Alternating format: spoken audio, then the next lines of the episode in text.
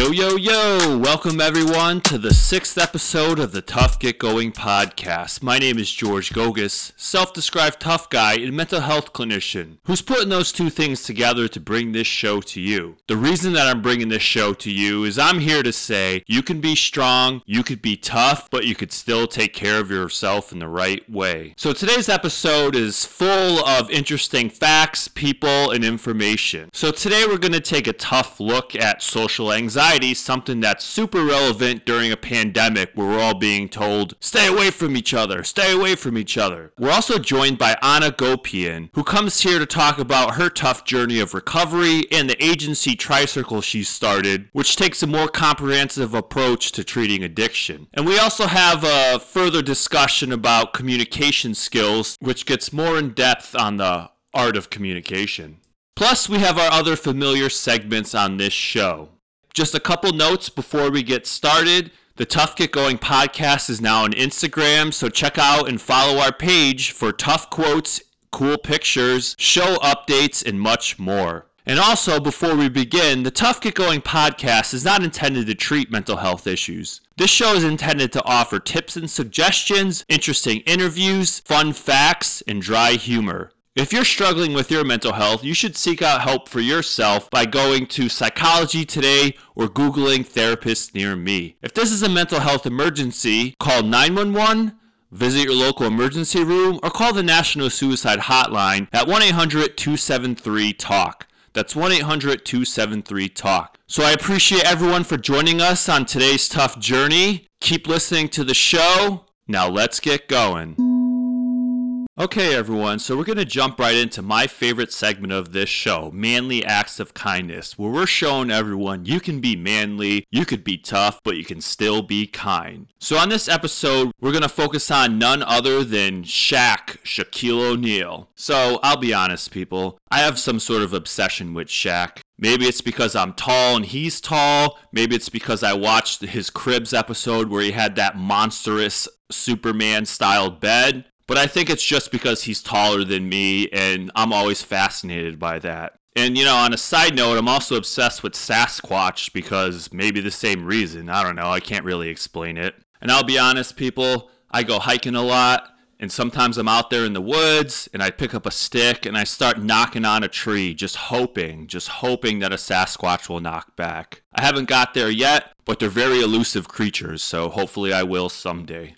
The closest was when I was hiking in New Hampshire, and probably the most rural place that I was at. It was actually called, not the best name, but Pisgah State Park, P I S G A H, but it was a beautiful remote place. All right, so what are we talking about here? Oh, yeah, we're getting back to Shaq. So you might be asking, why are you featuring Shaq on this episode or this segment? Well, there's really only one reason why I'm mentioning him in this segment. It's because he was kind enough to make that movie called Kazam, where he played a genie. Some genie that apparently came there to save this kid from his own evil father. I'm sure everyone remembers if you saw that movie, The Swimming Pool Full of Candy, which as a kid was just a total mind blower. Actually, I'm just kidding, everyone. I'm just kidding. That was a great movie, cheesy, but great.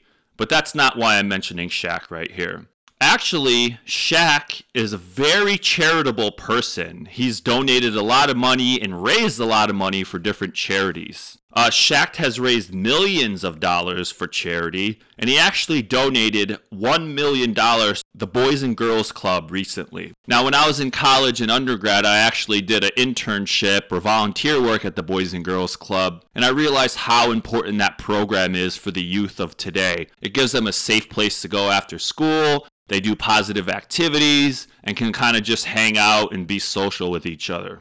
So, as I said, Shaq has raised millions of dollars for charity. He's actually on the National Board of Directors for communities in schools. So, Shaq is always doing things for kids in school, which is really the main reason why I'm mentioning him here. So, in 2019, he started the Shaquille O'Neal Foundation. Makes sense that he named it that. The Shaq Foundation focuses on school athletic programs. So he's actually got them equipment and different things, helps schools who needed funding to keep their after school sports activities going. Um, he's also given away a lot of things to school. In 2019, in both Los Angeles and Las Vegas, Shaq gave over 5,000 kids school supplies. 5,000. In total, he gave away 250,000 school supplies to schools in those two communities for kids who really needed it. He has a program called, wait for it, it's the best name ever, Shaq-a-Claus. Great name, great name. Every year, he gives tens of thousands of toys, clothes, and food to kids who really need it. Now, recently, I saw something online that Shaq was in a jewelry store and someone was in there buying an engagement ring for their fiance or hope to be fiance, and Shaq actually paid for it. Which, don't make me get into the whole diamond industry and marketing and taking out loans and going into debt to get an engagement ring, because that will save that for another time. I shouldn't have said that. Now, Jared Jewelers going to send out a hitman to come get me. But that was a really kind gesture of Shaq, and he didn't have to do that. Again, we thank you, Shaq. We thank you for being the biggest hearted big man out there, looking out for our kids, making cheesy and awesome movies, and just being you, Shaq. So thanks for what you're doing, and please keep doing it. You're showing everyone that you can be manly, you could be tough, you could be huge, but you could still be kind.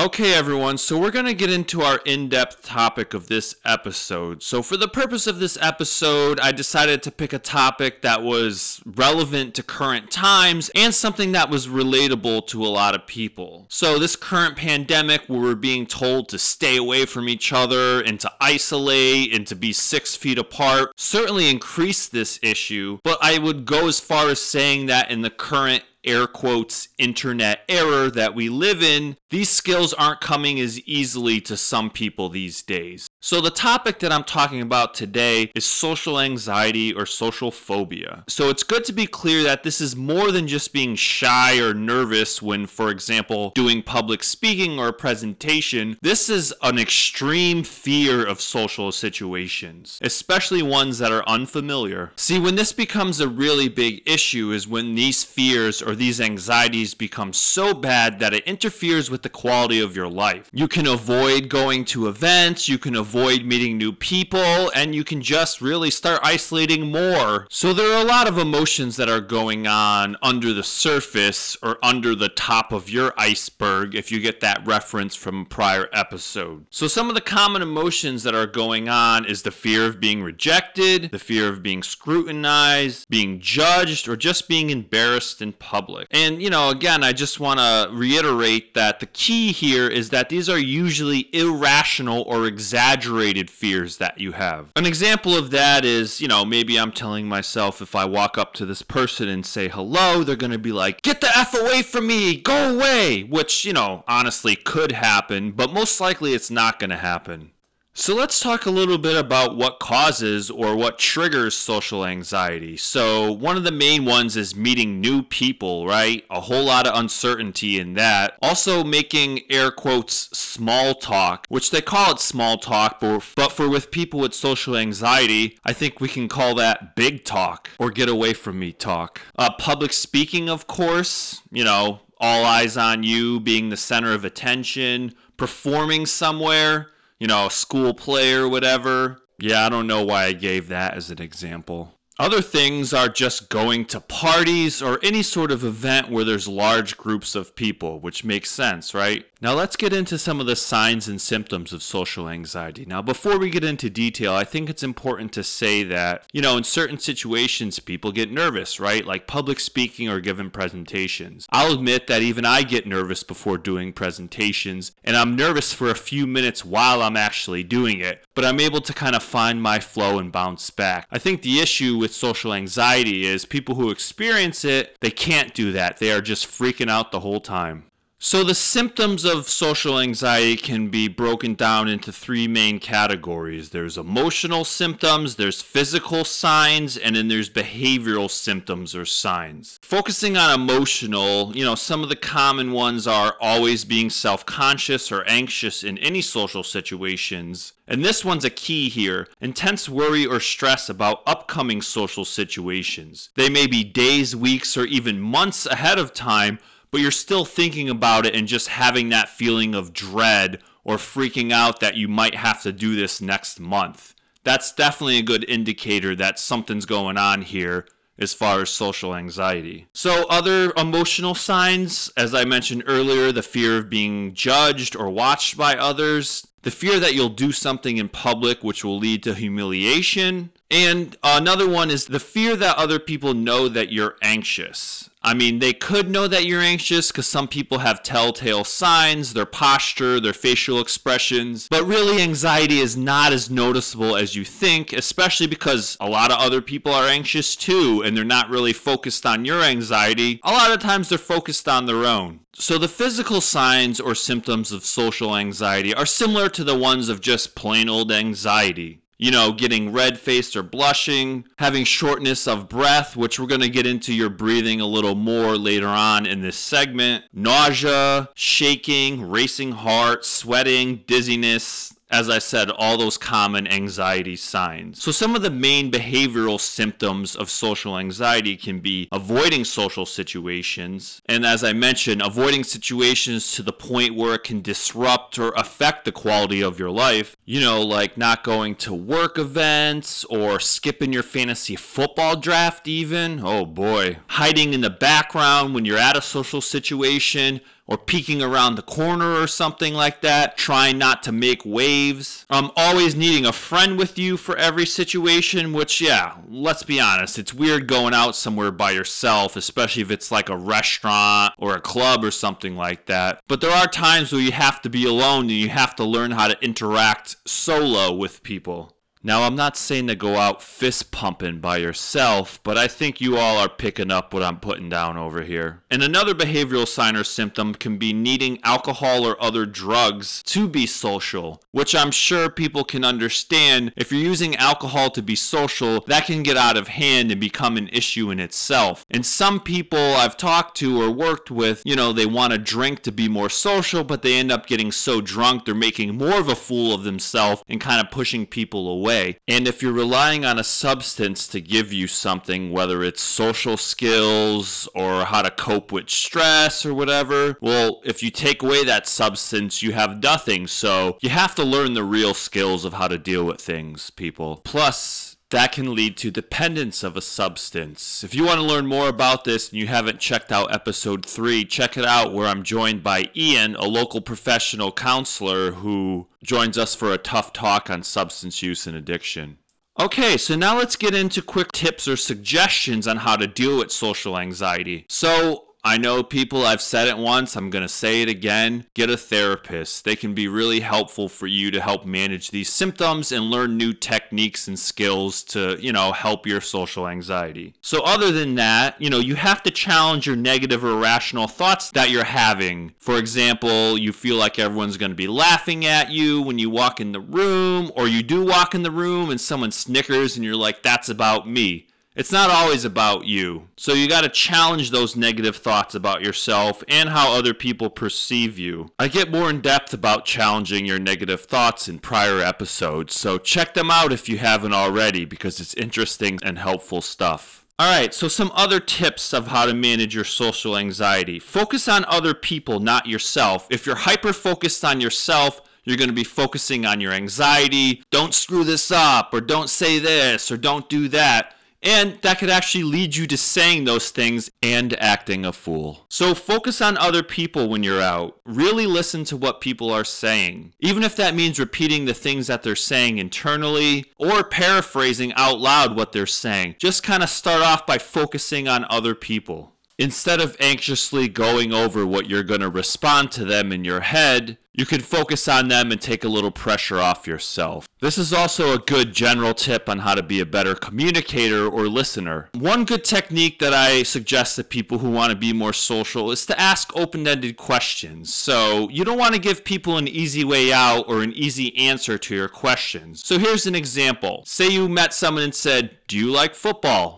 No. Oh, okay. Um, an open-ended question in that example would be, what sports do you like? It doesn't give them the opportunity to say yes or no, and then you can build off of the response with other open-ended questions. What sports do you like? Oh, I like football. Oh yeah, who's your favorite team? Oh, I like the Patriots. Oh, really? What'd you think of the game last week? Or how do you feel after they did Tom Brady so dirty? Or how do you feel after Tom Brady went to the Buccaneers and won the Super Bowl, huh? Huh?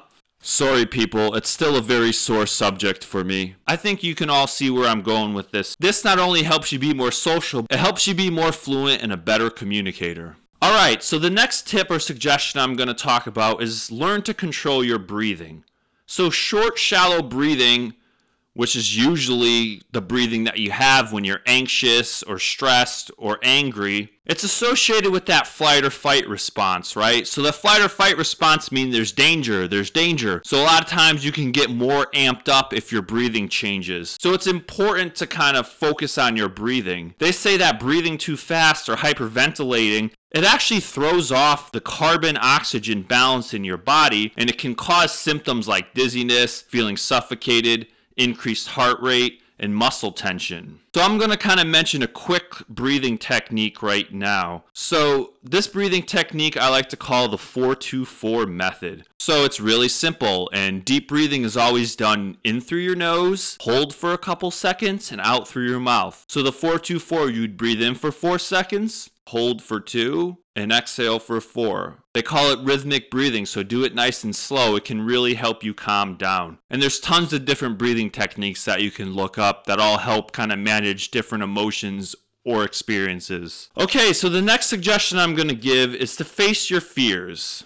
You know, push yourself a little bit. The best way to get over things is through, as they say. Well, I think they say that. If not, I'm saying that. And again, I'm going to say it. I'm a broken record here, but try to work with a therapist to do this because it can bring up a lot of uncomfortable feelings. But the key here is not to push yourself too far. Go slow. In a lot of situations, people avoid those uncomfortable social interactions, which temporarily in the short term makes you feel better, right? But long term, it's not going to help you and can even make your social anxiety worse. So again, you have to go slow. Don't go too fast or you'll just freak out and stop doing it. So if you never go out anywhere and you're always in the house, start off by just going somewhere and being around people. Even if you don't interact or talk to them, go to the mall and just walk around. Get a delicious smoothie or a pretzel or something. But just be in the presence of people and that can help.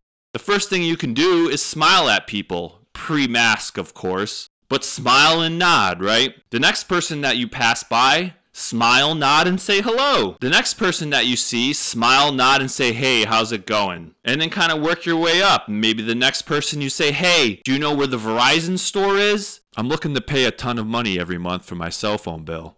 Just kidding, not really. And even if they don't, say thank you, and that's it. Remember, you can always walk away if you're uncomfortable no one's going to chase you and say, hey, why'd you ask me where that Verizon store is? I mean, like I said, they could, but let's get real here, people. In episode four, my guest Eddie talked a little bit about this technique, which some people call flooding, some people call desensitization, but as I said, it's slowly kind of working your way up to facing your fears, and then you realize, oh, I'm not made of glass.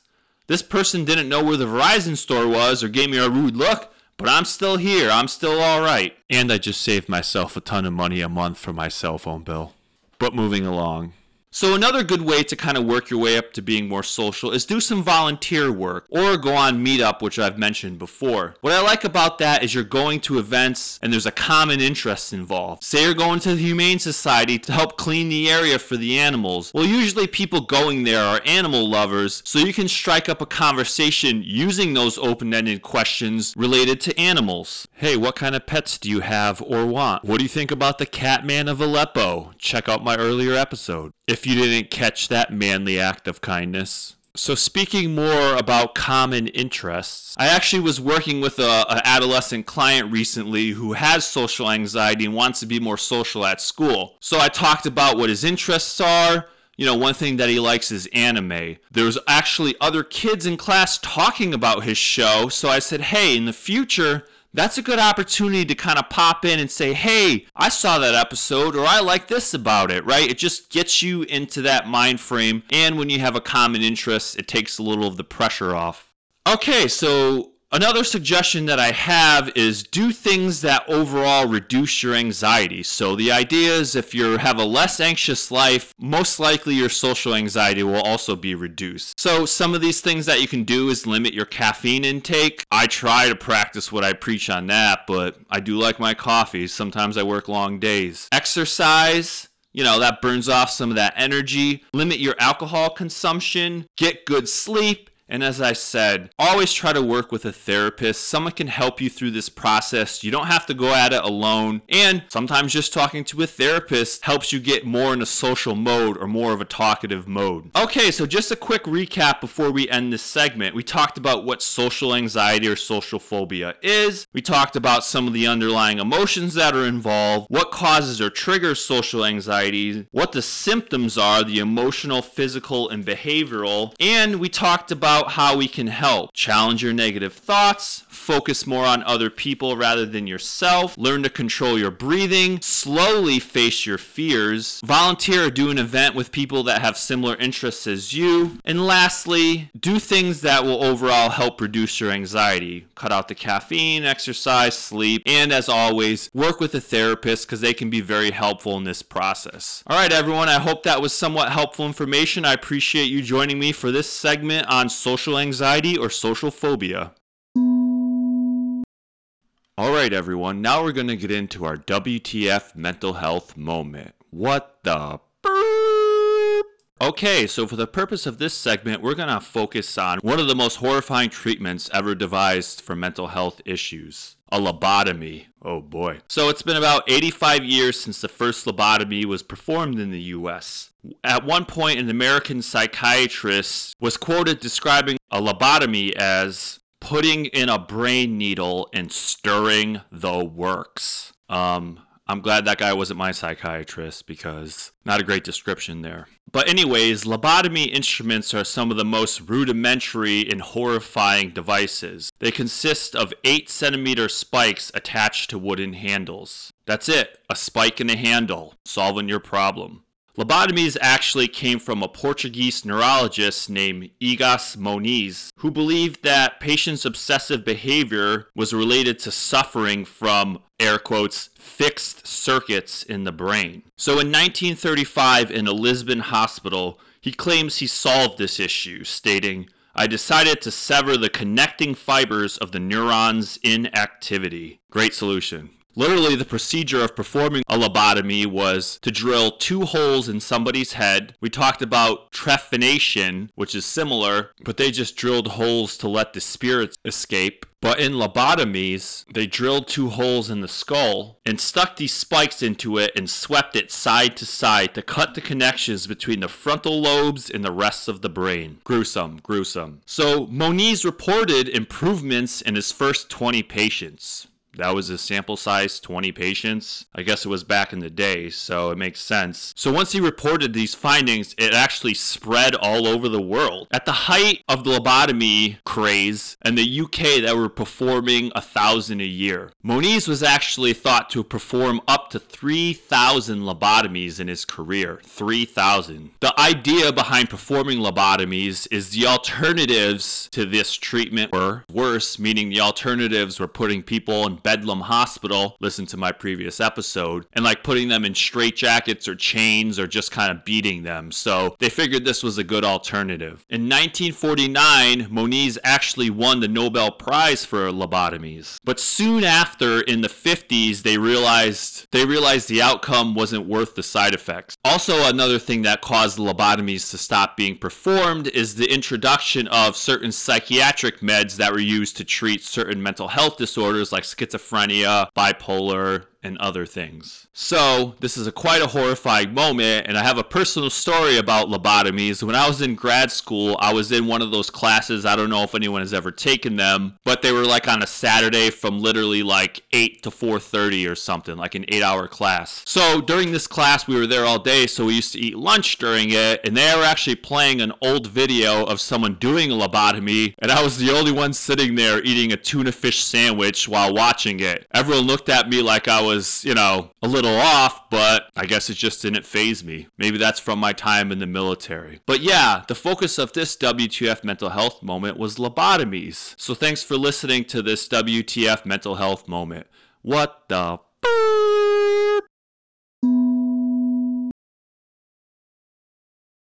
Okay, everyone, so now we're going to get into our interview of this episode. So, in the last episode, I titled it our bounce back episode, and I wanted to go with that positive energy and keep it going. So, today in the Tough Get Going studio, I have someone who is a definitely a bounce back story and a story of success. So, today in the studio, we have Anna Gopian. Anna, welcome to the studio today. Thanks, George. It's great to be here. I'm really happy that you came to join us. I'm excited to share your story with the Tough Get Going listeners. Anna is someone somebody who has an agency called Tricircle Incorporated. She's going to get more into detail about explaining about what that agency does a little later in this interview. But I actually met Anna at an event in Wolcott, Connecticut, where my private practice is, called One Clean Day of Fun, which was facilitated by an agency called Crossroads. We actually, our booths were next to each other, right, Anna? Yep, that's it. And we began to get talking a little bit and got, you know, to know each other, and we decided maybe we'll try working together. So I actually ran support support groups for her, which she's going to talk more about those support groups a little later in this interview as well. So, as I said, Anna is a great example of someone who bounced back and turned her story into a successful business. So, Anna, can you tell us a little bit about your process of recovery, of course, as comfortable as you are sharing? Absolutely. It's an honor and a privilege to have something to offer to the conversation, which in my hope is to stimulate hope right? So Tricircle Incorporated has many different, you know, facets to its title. And I, you want it more on myself than the organization right now. So Anna Gopian, uh, I'm sitting here as a 57 year old woman, and July 13th, 1995 is my recovery date, where I personally found recovery at the age of 32. And it was a definite uh, interesting journey when it comes to how I made it to a place of surrender and, and what worked for me. I still don't remember the day that I came home from a Club National in California motorcycle thing. I remember the work it took to get into treatment and I stayed in treatment and then had to fight for a continuum of care for myself. So I will be forever grateful for the people that were around me when I chose to stop using substances and really looking at what I call the story before the story. So, getting more into the story before the story. Was there any specific events or things that happened in your life that made you decide now's the time to recover, now's the time to kind of start taking back my life? Yeah, it, and it became more revealed to me over time, right? So the substances, I'll say this, were not the problem, they were the solution to an older problem. And when I went to California for that week in July, I went hoping that someone was either going to kill me or put me in the hospital where I I would somehow have found help. Someone would have helped me. I didn't know it was me needing to reach out for the help. So it was that. But once I got into the program and started working on myself with other recovering people, I saw the roots of the trauma that were in my life and there was repetitious levels of that. So it needed to be peeled back. It's a it's a long time. I hope to make solutions for those opportunities for people to get what they deserve in that regard. I feel you certainly are doing that. You're an inspiration to a lot of people, right? You get people kind of motivated and you get them interested in just really doing things differently. Yeah, that's a nice way to say it.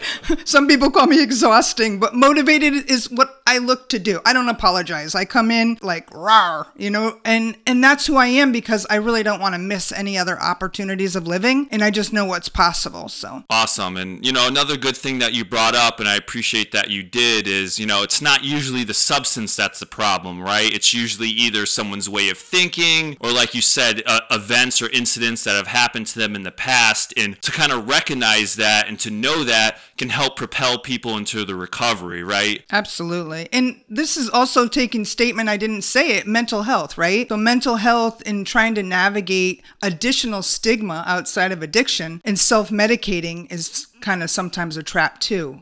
And so substance use can come in for different reasons trauma and wanting to escape that story or those, you know, survived incidences and secrets. And then there can be, you know, a mental health that was created by that, or the ways and means to get more if there was a doctor dependency that was dropped and then the addiction was present and you were uneducated. Yeah, definitely. And, you know, part of the reason I'm doing this show and a big reason why I brought you in is we got to bring awareness to this, right? You know, a lot of people are going through certain things in their lives and they're unaware of really what's causing certain behaviors. And it's important to kind of know this stuff and just how you stop stigma is educating people, right? Bringing it into awareness. Absolutely. And, and I think that's it's diverse in its own right too, right? Not the stigma, but how you're able to present the information because it comes in so many different facets and demographics and cultures and age and race and all of that. So a lot of what I saw needing to be addressed was the systemic way of approaching this and really in, including the family and making sure that the family was learning how to advocate for themselves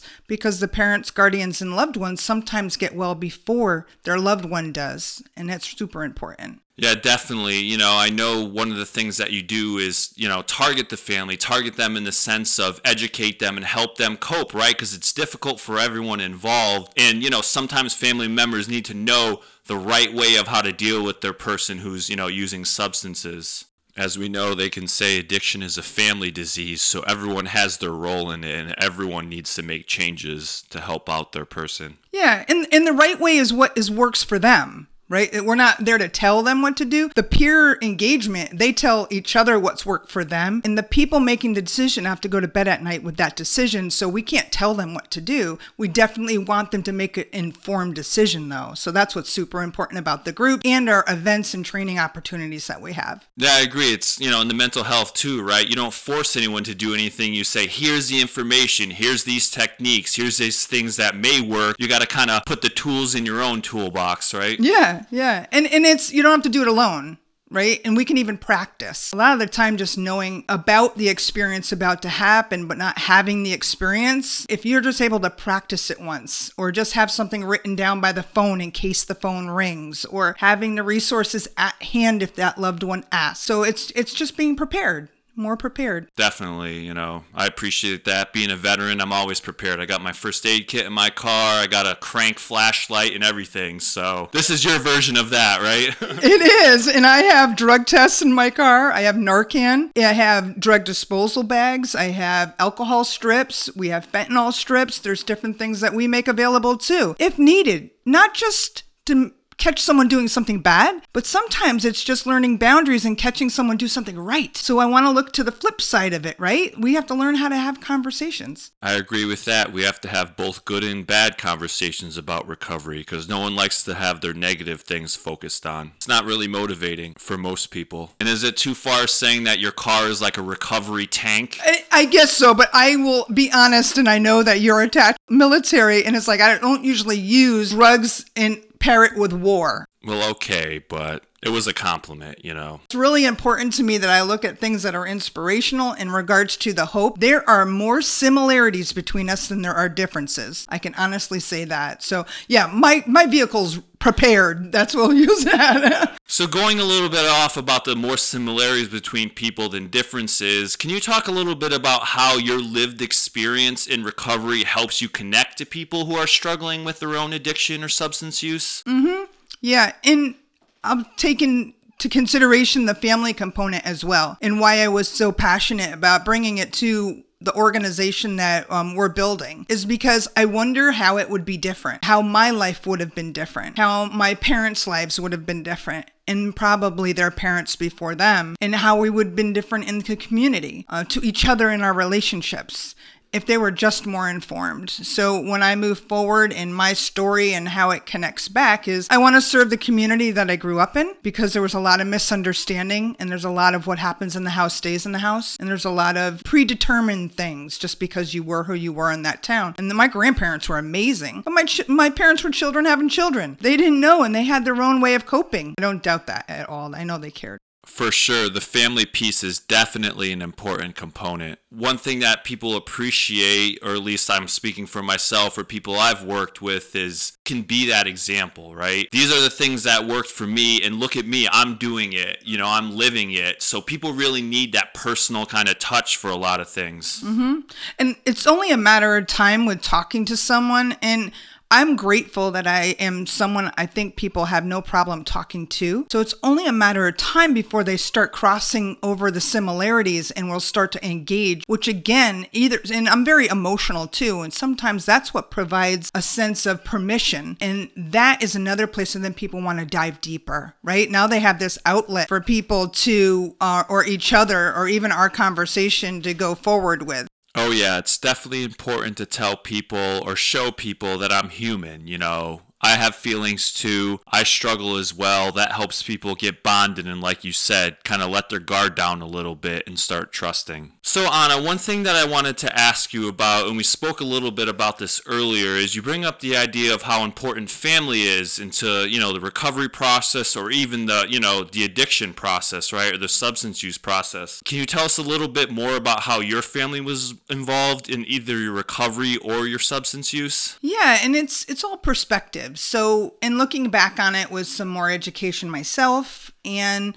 some work, you know, I've done a lot of work on myself too. So, when I look at my family and growing up, I believe we were very fortunate in regards to some of the access to resources that we had. And as I said earlier, my parents were children having children and they were, you know, trying to fulfill the desires of their parent, right? And I think that's what a lot of kids try to do. Well, if the parents, my parents, had their own circumstances with addiction, it wasn't my job to make them well. I'll say it like uh, it's tough raising parents, right? So I think I was positioned, and the experience for my brother and sister will be very different than what I share, and I don't speak for them. Growing up for me and feeling a responsibility, or that's just who I was, if it was the birth order, and the information that they had as parents or whatever. So addiction, it kind of was prevalent. We grew up in a very socially acceptable or socialite kind of uh, an environment. My grandfather's restaurant was a Yankee Silversmith, and alcohol was paired with meals and holidays, and events were pretty grandiose, and alcohol was always around. So in cigarettes, I mean, you could still smoke in hospitals when I was growing up and stuff like that. You know what I mean? So yeah, addiction is really expanded, and there's a lot more education. There's so much about, you know, mommy's little helper kind of concept versus now and the dangers of that. It's just, it evolved. And I've really kind of pulled out of the system of family to where I am now in my life. And with no intent of harm, it's, you know, come to a place where I've really had to make peace with my part and I believe that biology doesn't accept unacceptable behavior. And I really needed to move forward. And I think I'm open to the discussion, maybe, but I think it's been attempted. So, yeah, there's a lot of things that people do because they want approval, right? And I know I had a large hand in that for myself. So, I would make a lot of different choices today. You know, if I got another go around with the family, it, eh, of course, but I'm not going to spend a lot of time with the coulda, woulda, shoulda. I'm going to be amazing because I learned a lot of lessons of what I didn't want to be. One particular Mother's Day card at the end. And this probably sounds cold. I remember writing to my mom in a card because I don't think we were talking at that time. I hope to be everything you didn't have the courage to be. And I was the one with the honor and privilege of taking my mother to treatment. I was the one that got to like show her that recovery was possible. So I look at that as an honor and privilege. Thank you again for getting a little personal, which is really helpful for people relating to the stuff we're talking about. A couple great points that you brought up is, you know, the first thing I would like to say is great boundaries. You know, those boundaries that you described are what people struggle with. And I think boundaries are a big part of either, you know, people struggling with their mental health or addiction. And I give you a lot of credit for being that strong to kind of put those up, especially with family, which is most difficult for a lot of people. Mm hmm.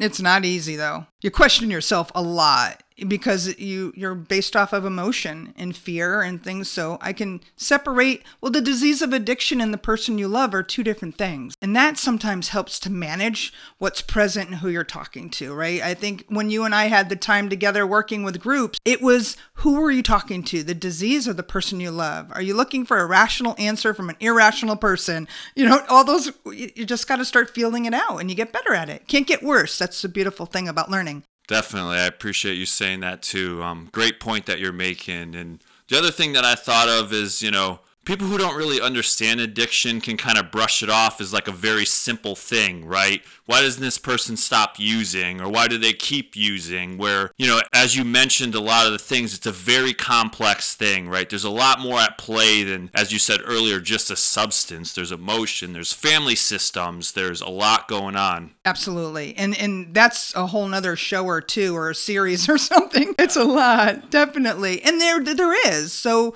a lot of different elements have to be taken into consideration. And if you look at it as a disease, attributing to a mental health condition with behavioral, you know, challenges, there's a whole bunch of stuff that has to be taken into consideration. And that's attached to all of your senses. So especially because there's a lot of trauma usually that's involved. So there's a lot of physical, emotional, mental, but even hearing, smelling, tasting, touching, there's a lot of different things that go deep. Yeah, definitely. And like you said, you know, hopefully we can have you back sometime to get more in depth with that stuff. Definitely interesting stuff and great points that you're bringing up. So, you know, changing course a little bit, can you tell us a little bit about Tricircle Incorporated, the agency that you started? Sure. Tricircle, and I'll I drop the ink. I'm told it sounds too corporate. So I'm gonna say Tricircle is amazing and it's been a challenge too in the way of the fact that we always say when we start meetings is how are we going to be different? Right? I do not want to be part of the recidivism, nor do I ever want to make money off the backs of the people we say we serve. That's a huge peeve of mine. So, like caseloads and things like that, we don't want them to be like huge amounts just because there's a dollar attached to them. We want to be able to give people the deserving services you know, or the services they deserve. And we want to be able to create connections and warm handoffs and extended care using the system as the way it should be used and not just like like rotated I think is the word. Yeah, it's very challenging. Oh, for sure. You know, a lot of my career was working in different agencies, nonprofits, and you know, there's such a push for productivity. The the individual gets lost in that sometimes. The quality of treatment can also kind of be secondary, and that's a great thing that you're doing. Mm-hmm. Thanks and something that gets you know usually you come for one thing and you find out all these other great things that you can actually talk about and extend to care for. It's not like a one and done and you know there's there's more to be had and more growth to be given as an opportunity. There are invisible siblings there are parents and then there are grandparents raising raising their grandchildren. So there's a lot of different components of the system too that have to be taken into consideration for sure, for sure. Can you tell us a little more about exactly what Tricircle does and what you can offer people? Sure. As we stand right now, because we're always evolving and changing, we have 11 support groups for parents, guardians, and loved ones that have someone in their life affected by the disease of addiction and all the facets of that may be, and folks that have lost a loved one to a substance use disorder. And I thought that to be super important as well, because People talk about treating the whole disease. Well, if someone passes away, there's no less effort or love that's gone into that person to keep them here in this world. So I look at when someone dying from the disease, we want to be able to give them the opportunity and have the services that they need. It's a different group of people, a different kind of peer support, and then building their experiences into our solutions. So we're just working on our second memorial quilt. It's a great conduit for conversations where people can talk about their loved one, and then we keep them alive in that regard. You know, there's a lot of healing components to that, and, you know, community Things like that quilt really add a personal touch, and people need to know that. It's not a statistic, right? It's a person and mm-hmm. who has loved ones that have been affected greatly by their passing. Yeah, I've been known to stand up at different meetings and event kind of things that have epidemiologists and dots on the calendar and numbers and and I will stop literally and say please don't lose the fact that that number and that dot is a person and that person has a family so important to keep in mind and i think that's another thing that helps kind of break down that stigma. Mm-hmm. yeah stigma is deep and it, it's it's stigma or discrimination right? Because we wouldn't say this about someone that um, their sugar went low and they went into diabetic shock. You wouldn't hold their symptoms against them or if their cancer came back. I mean you'd still make them a casserole right? There's just like so many things that this disease is looked at differently but if it really it's really no different. And if there was more compassion and connection to it, then the solution would be present. That's how I see it. That is the solution to this disease is the connection. Definitely. Part of me bringing you on here was to kind of start establishing that connection more or promoting it, I should say. And from co facilitating groups with you in the past, I know you're a great person to do that. Yeah, thank you. I appreciate it. So, I did talk about quickly that we have the support groups, and those are at no cost to the attendees. Even each of those meetings has two paid facilitators. Each of those groups has two paid facilitators. And then we now have, starting in this past December 2020, we're able to expand to our clinical opportunities, and we have two uh, clinicians on hand. That will also grow further by clinicians and by an outpatient component. And then we'll move forward. So, Tri-Circle is actually a three phase intention and it has three cycles in the third phase. So, it can get complex, not for the show, but it can get a pretty interesting conversation. Well, it's great to hear that, you know, the process is moving forward. I know the last time that we worked together, you know, you're always grinding, right? You're always hustling, but now you, you know, you're getting there and I'm sure it feels great and I know it's it's not by accident. It's about a lot of the hard work that you've been putting on and the people that you surround yourself with. Yeah, they and it's no such thing as a coincidence. The people that are sharing the path with me have been nothing but complimentary and motivating, and the people that still look at me and wag a finger or say that I can't do something, they motivate me even more. And they say great advocates are just really pissed off people. So I'm an excellent advocate.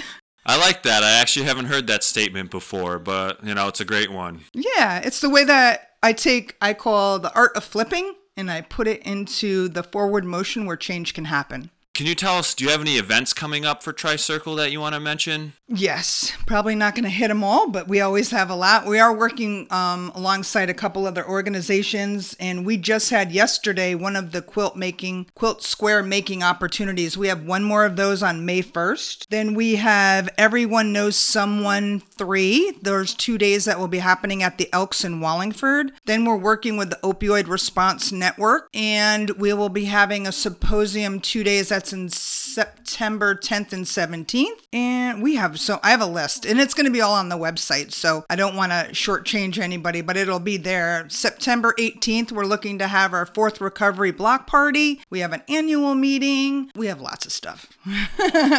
Lots of amazing things going on. I know you're a busy person, and to be honest, I feel honored you could make time for us today. I appreciate it. I really do. The stronger together. We say we are stronger together. That's right, for sure. Um, can you tell us how people can get in touch with Tri-Circle or get more information about it?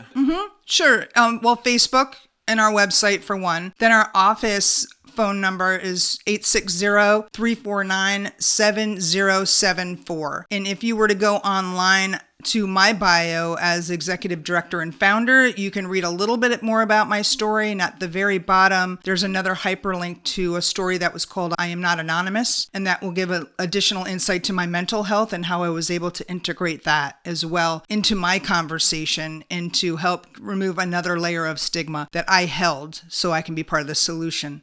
No, I no longer have it.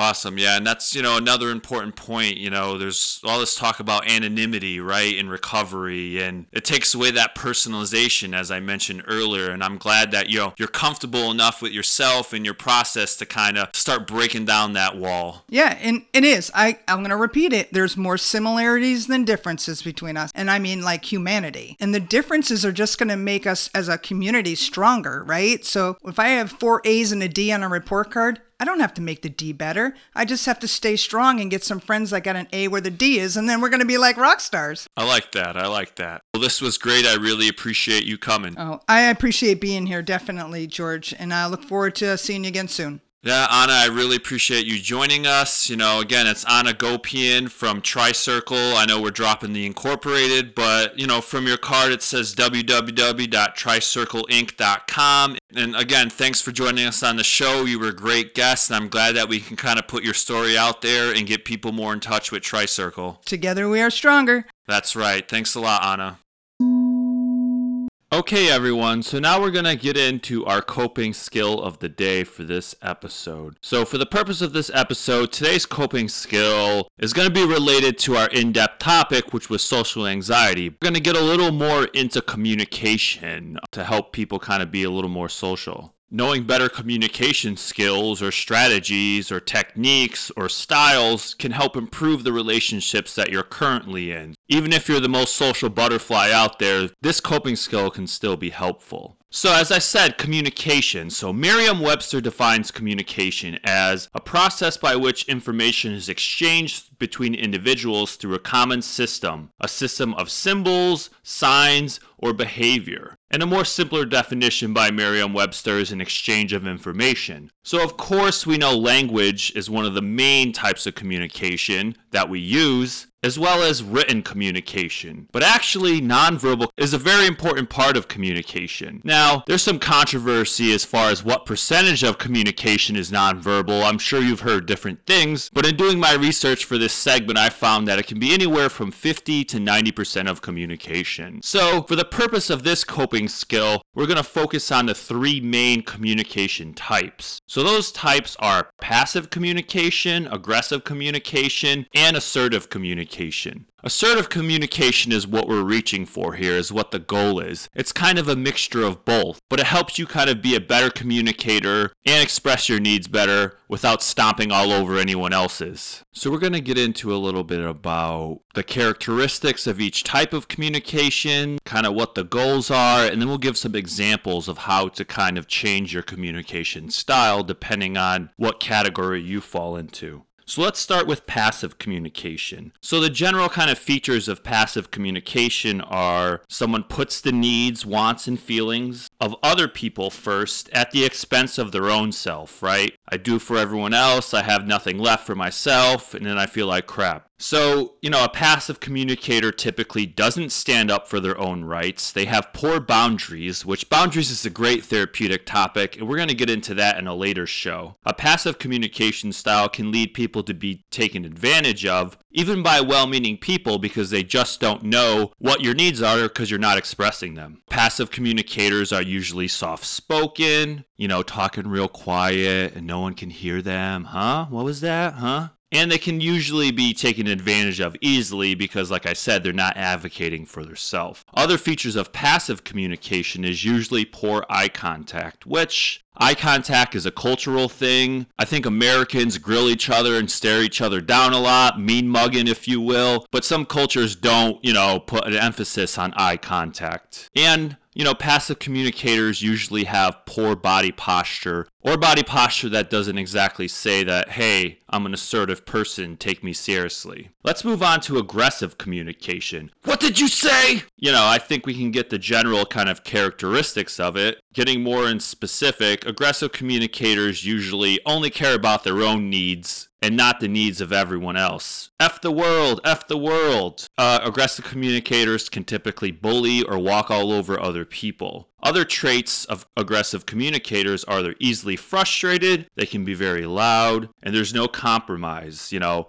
it's my way or the highway. Reminds me of a song, too. This time I'ma let it all come out. This time I'ma stand up and shout. I'ma do things my way. It's my way or the highway. Actually, a great running song, but moving on. An aggressive communicator usually criticizes, dominates, and humiliates people in order to get their own needs met. Another uh, common feature of an aggressive communicator is they interrupt frequently and disrespect other people's needs, as I mentioned earlier. All right, so let's move on to an assertive communicator, which I said is kind of the goal, uh, what we're shooting for here. An assertive communicator usually emphasizes the importance of both their needs and the needs of others. They stand up for their own needs, feelings, and wants, but they also respect other people. They don't stomp all over people to get what they need. An assertive communicator listens effectively, really listens to people, clearly states their own wants and needs, and a key feature of this is their ability to compromise or willingness to compromise. They usually have a good tone, they have good posture and body language, and you know, usually give eye contact, which I said it's a cultural thing. This doesn't mean staring people down, but when you're talking to someone, really looking at them. I think during COVID, we lost a lot of our facial expressions as far as nonverbal communication. So I think the eyes are really important right now. Eye contact is even more important right now. Let's give some examples of these three different communication styles. Here's an example, right? Say a friend wants to borrow your car which, you know, I wouldn't really give anyone your car. And Judge Judy would agree. but you know, let's just use it as an example. In your friend borrowing your car, it actually causes a great inconvenience for you. Like you can't go pick something up or go to work or whatever. So typically a passive communicator would be like, um, you know, uh, okay, um, just try not to come back too late tonight, you know, giving up their own needs to make other people happy. An aggressive communicator can be like, what the f- is wrong with you? What? How dare you even ask me for my car? What? What's? What are you, an idiot or something? Like, give me a break here. Obviously, that's not going to lead to good friendships, but you know, you get the example here. An example of how an assertive communicator would deal with this situation is I need my car today, so I can't lend it to you today, but I'm willing to drop you off at the location you need to go, or you can use it another day. You see, the key here is you're standing up for what you need, but not totally Xing that person out, and you're offering a compromise, which is important. Sorry, I need it right now, but I can help you out by dropping you off, or you could borrow it another time. All right, let's get into another example here. So, say you're at a restaurant and the server brings you the wrong food. It happens, I think. It happens. A passive communicator will look at the situation like, I'm not that hungry, so it doesn't really matter. Um, and they might try to talk to the server, but if they're busy or they're doing something else, they'll just stop. Uh, excuse me. Uh, never mind. Never mind. So an aggressive communicator, again, kind of a jerk, right? What the hell is wrong with you? Why would you give me the wrong food? Aren't you paying attention? What are you, an idiot? Like, get it together or something like that. The people in the kitchen hearing that are probably going to do something shady to your food. Just kidding, just kidding. I'm referencing that movie Waiting if anyone has seen it. Jeez. An assertive communicator can be like, Excuse me, I know you're busy right now, but you did bring me the wrong food. Do you think you can go to the kitchen and have them make the right meal? That's expressing yourself, being clear about what your needs and wants are, but not being a jerk about it. Most likely, you'll get the right food brought to you. So, let's get into one more example right now. So, say that you're living with a roommate and they leave the kitchen really messy, right? So, a passive communicator might start to bring up the topic, but kind of get brushed off by the roommate and then just go clean the kitchen themselves, right? An aggressive communicator can start flipping out and swearing and yelling and knocking things off the counter. Well, that's more than just aggressive communicator. That's just an aggressive person. But again, that's your roommate, so it's not going to lead to a lovely, calm household. So an assertive communicator can sit down with the roommate at the right time and be like, listen, we need to kind of divvy up the chores here. I'm working on this. The kitchen was really a mess, and I needed to make something, and I had to clean this up. Can we try to work together a little bit better to help each other out? And that can get your needs met in a kind way. A compromise in that situation could be something like it doesn't appear that the kitchen is your favorite thing to do. How about we switch chores and you take the trash out or clean the living room or whatever? These are just quick examples of different communication styles. So we went over the definition of communication. We talked about the three main types of communication passive, aggressive, and assertive, which is the goal. We went over the features and characteristics of each of those three, and we gave some examples of how you can change your communication styles based on where you fall into those categories. All right, everyone, thank you for listening to this segment. I just want to say that this segment is sponsored by Charter Oak Therapeutic Services, a private practice that I'm the co owner of and a clinician at. Charter Oak is located in Wolcott, Connecticut, and you can contact them at 860 863 6342 or emailing hello at charteroaktherapy.com. Myself, George, is currently accepting clients, and I take most insurances, and so is my business partner Rosalie, who's a licensed marriage and family therapist who does have immediate openings right now. We can offer both telehealth and in person sessions, but usually, just to make the process easier, the first appointment has to be in person. So, check out our website, www.charteroaktherapy.com. Look at our Psychology Today page or call 860 863 6342 or securely email us at hello at charteroaktherapy.com. Thanks, everyone. All right, everyone, that's actually going to wrap up the sixth episode of the Tough Get Going podcast. I'm George Gogus, and I appreciate everyone tuning into the show. So, just a couple notes before we end for today.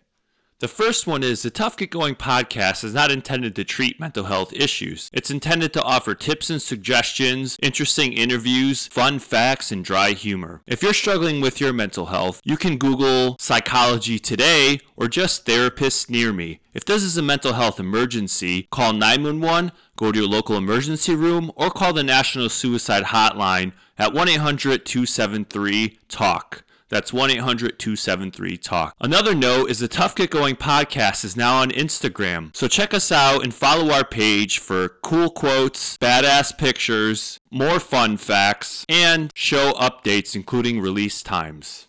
Also, this episode is sponsored by Charter Oak Therapeutic Services, a private practice that I'm an owner at and clinician. Charter Oak is now accepting clients, so if you're interested in working with me or my business partner Rosalie, who's a licensed marriage and family therapist, call 860-863-6342 or email hello at charteroaktherapy.com. All right, everyone. I appreciate everyone tuning in for today's episode. I hope this was somewhat helpful for you. As Anna said earlier, together we are stronger, so I appreciate everyone tuning in. We have plenty more episodes on the way. So, everyone out there in the world, take care of yourself, be careful, but most of all, stay tough. Now, let's get going.